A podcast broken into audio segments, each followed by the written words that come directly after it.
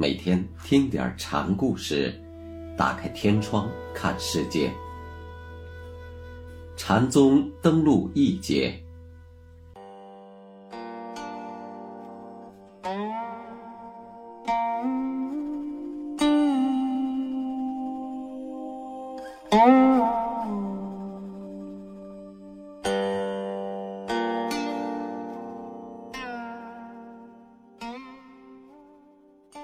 今天给大家讲大珠慧海禅师的第四个小故事：禅师的学问。有位律师和尚法明对大珠慧海指责禅宗，他说：“你们禅宗家多落空。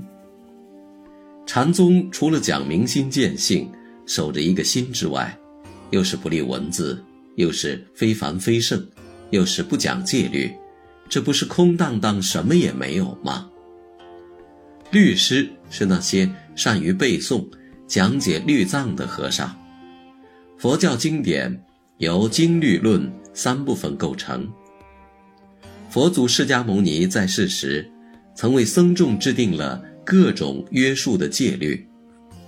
佛祖灭度后，弟子第一次结集时，由优婆离背诵出律藏。中国自南北朝至唐，形成律宗教派，创立者是终南山的和尚道宣，故又称，故又称南山律宗、南山宗。禅宗是不重戒律的，律宗和尚对他们有意见，那也是必然的。慧海听律师指责禅宗落空，便反唇相讥。哪里是什么禅家落空，却是做主落空嘞？法明一听，未免感到意外：我怎么会落空？禅宗指责他律师落空，真让他吃惊。慧海说：“你不用着急，听我说说，做主是怎样落空的。经也好。”论也好，是不是写在纸上的墨字？即使纸墨文字，就都是空设。念字有声，音声成句，以句表达法相，这些不都是空的吗？须知佛祖说这些经句，弟子们结集记录下来，都是为使人明心见性、自证成佛的教具。它并不是根本和归结，律师却直至这些教本丢了根本，岂不是守着外壳丢了内容？岂不是落了空？法明不服气，就问：“你禅师落空吗？”“不落空。”“你怎么就不落空？”慧海答：“文字就实而言。”不是落在纸墨上的，它是从自信智慧中流泻出来的，是智慧的大用显现。明了此理，哪儿还会落空？慧海这几句简短的话，阐明了禅宗不立文字的真谛和底理。文字是不能立的，真正的文字是自信般若智慧升起时透出的光泽。是般若智的显象。曾有一人问过慧海：“言之于语，为音为义。”慧海说：“两表同一，言者一字表心也，谓言成句名语矣。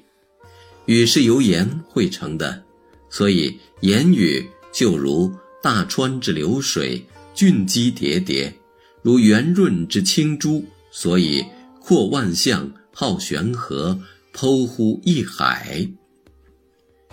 语言与智慧的升起，就如同喷发的火山，岩浆涌动时，正是火山在勃发；而立在纸墨上的所谓文字，又如同火山喷发后的堆积，只是一堆排泄之物。所以，禅宗的不立文字。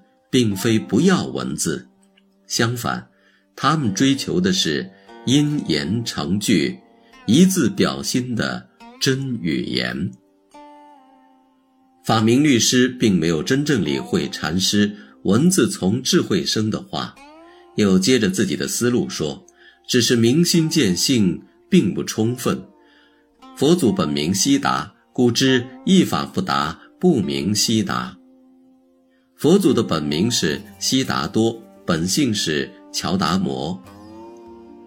法明把属于专有名词的悉达解释为诸法皆达的意思。”是望闻生讯，这一点并没有逃过慧海的眼睛。你不但落空，而且经论也没念好，把字都弄错了。